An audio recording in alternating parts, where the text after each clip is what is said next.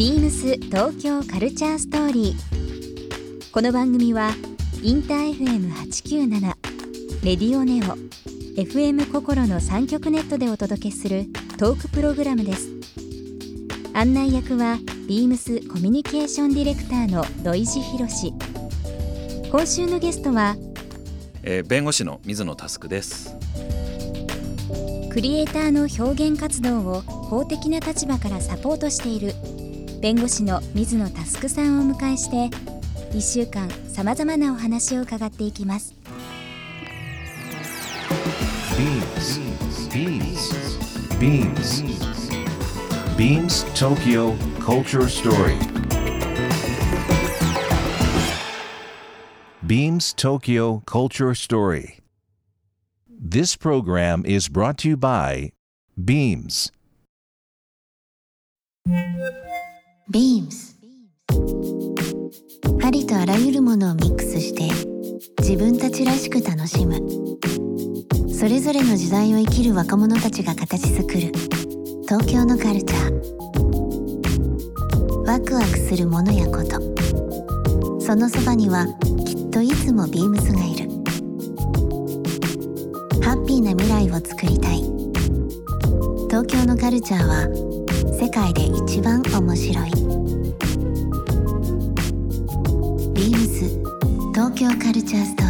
リー水野さんあの改めてなんですけど、まあ、今その弁護士という部分なんですがあのな弁護士になられて今何年ぐらい？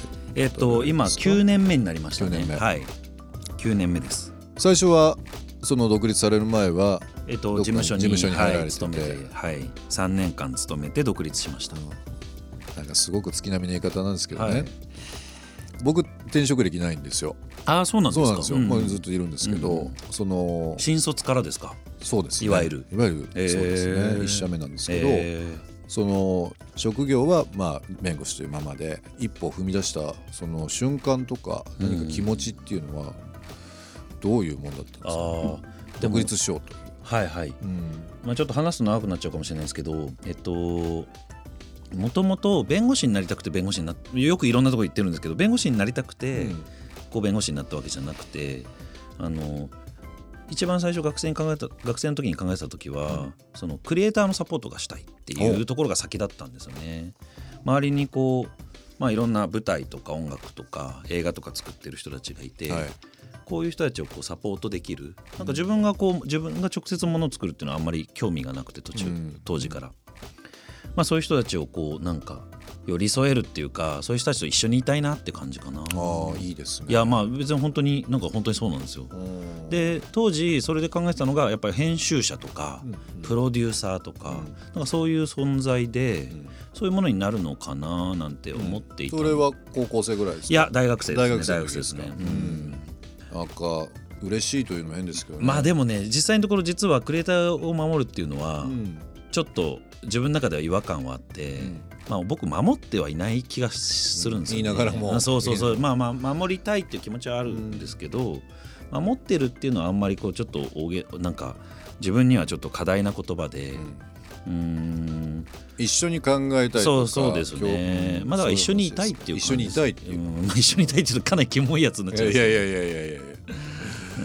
なるほど。そう。だからそれででもなんかその大学時代に読んだ本とかで、まあ、これからインターネットまあインターネットっていうのはやっぱすごく自分にとって大きくて、インターネットと法律とクリエイティブみたいなまあその3つぐらいがこう掛け合わせたら面白いなっていう、まあ、気づきがあって、うんそれであじゃあ弁護士資格を取ったらうん面白いんじゃないかっていうことで弁護士を目指し始めたんですけど、これが大変で結構勉強が、うんうんうんまあ、それ苦労して、まあ、なんとか取って今に至るっていうね、素晴らしいですね。まあ、でも勤めてた頃は本当に普通の弁護士仕事をして、うん。うんまあ、3年間鍛えられてえでまあようやくだから初めからまあやりたいことはそっちだったんで、え。うん。なんか飛び込むのに勇気がいたとかいうことはあんまりなく、う。うんんそうですね。ただやっぱり皆さんが思うより以上にあのコンサバな業界なので、うん。保守的な業業界なので、うん。やっぱなんかこういろいろ言われるんじゃないかとか、うん。こうそうですね。反発もあるんじゃないかとかうん。思ってたんですけど、意外に誰も見てないですね。誰も見てないですか、うん。であの出る杭を打たれたらどうしようとかうんと思ってたらもう完全に自意識過剰でなんか出てるか出てないかも分かんないし 出てる杭にも気づかれてないっていうね。そう。でそそのまま今に至ってしまっています。なるほど。はい、ビームス東京カルチャーストーリー、えーここで一曲今日はですね、えー水野佑さんに選んできていただいております。曲のご紹介よろしいですか？はいえー細野晴臣さんの、えーアルバム「マーキュリーダンス」に入っている1曲目なんですけど「サニーサイド・オブ・ザ・ウォーター」っていう曲をお願いします。まあ、選曲理由は、まあ、これすごくあの僕が寝る時によく聞くアンビエントのいい音楽あのいい音楽なんであのぜひ聴いてもらいたいなと思ってます。すごく素人的な、ね、質問になっちゃうかもしれないですけどあのー法というものは、うんやはり定められたもので、まあ、それぞれの国国とか、まあ、地域とかいろんなパターンあると思うんですけどすごくそのまあはっきりとしたいわゆる規律ルールじゃないですか。はいはい比較的あのはっきりしたルールですよね。ははっきりしたルールですよね。で今水野さんがこう関わられたり今のちょっと今までのお話を伺ってると、その今までの事例をベースにいろんなことをこなされるっていうのはあるとは思うんですけど、はい。どちらかというと今までなかったものうん。を、そのいいものをん。もっと生むために、ん。いいものをもっと外に知らせるためにちょっとこう社会を変えていこうというような部分にちょっとはい。聞こえるんですけど、なんかすごくそういった意味では僕今日あの弁護士の水野佑さんですってご紹介しときながらも弁護士だけじゃないなんか言葉がご紹介するときにあるんじゃないかなっていうふうに思っちゃってるんですよね。はいまあ、あの本当にそう汲み取っていただけるとすごい嬉しいんですが、まあ、最初は本当にこれまで話してきた通りにこうクリエイターのサポートをしたいっていう初期衝動があって、まあ、そうやってロイヤーになったんですけど、まあ、なんかやっぱりいろいろで、まあ、仕事をやってるといわゆるエンターテインメントロイヤーという、はい。あの範疇の仕事をずっとしてきたんですね。いわゆる映画とか音楽とか、うん。まあ、ファッションもデザインもアートもみたいな、まあ、そういういろんなその仕事をやってたんですけどあの、まあ、それやってるうちにやっぱりそのなんていうのかな。クリエイターってもっと広い話というか、はい。広い概念になってきていてこうまあ本当に新しいものを世の中に提示する、うん。うん、そういう人をクリエイターと呼ぶべきだなっていうふうに、だからど僕がサポートしたい人とか一緒にいたい人がどんどんこういわゆるクリエイ、うん今のクリエイティブと呼ばれるところじゃだけじゃなくてまあ本当に頭のおかしい起業家とかですねベンチャーのあの創業者とか、まあ、あの新しいテクノロジーを生み出す、えー技術者とか研究者とか、はあとはプログラマーとか。まあ、そういう人たちがもう本当同じように、ん。まあまあなんと例えば真鍋さんとか本当に同列な人だとは思う真真鍋大鍋大斗さん斗さん。もそうだと思うんですけど、まあ、例えばあの代表的な例としてね、そうですね。えそういうふうに見ていくとなんか本当にこうなんていうかそういうふうに思っていたらというか、まあ、同時並行的にうん。こう仕事がどんどんこう広がっていったっていう気がしますね。まあ今事務所が表参道えっとね表参道にあったんですけど、ええ。えっと、昨年の12月に千駄ヶ谷に移ってあ千駄ヶ谷ですそう実は近いですね。超近いんですよ。あら。徒歩5分ぐらい。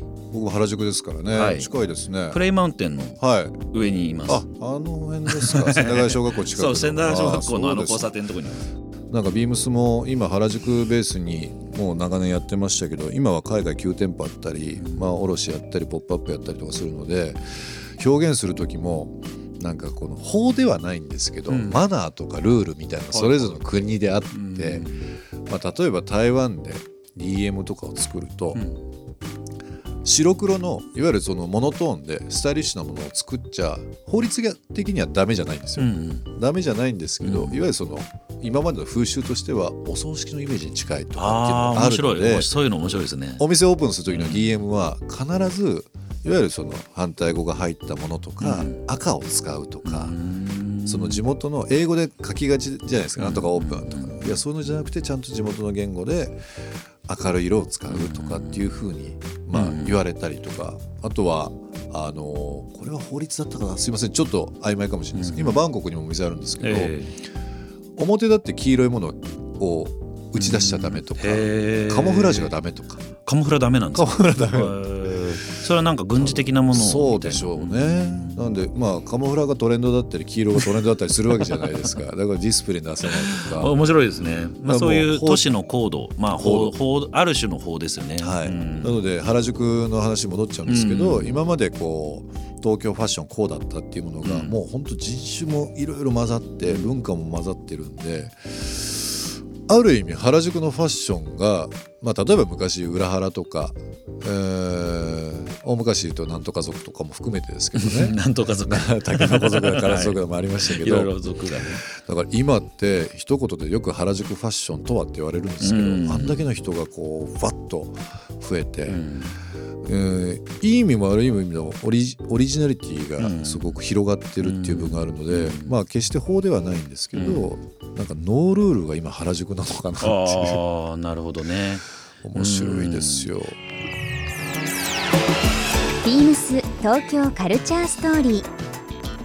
番組では皆様からのメッセージをお待ちしています。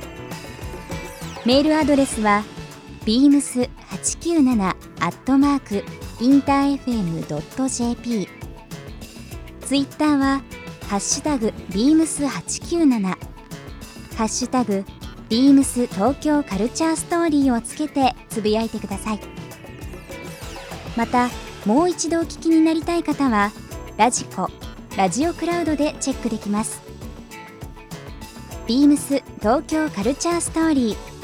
明日もお楽しみに。Beams 観測企画部千木良学です。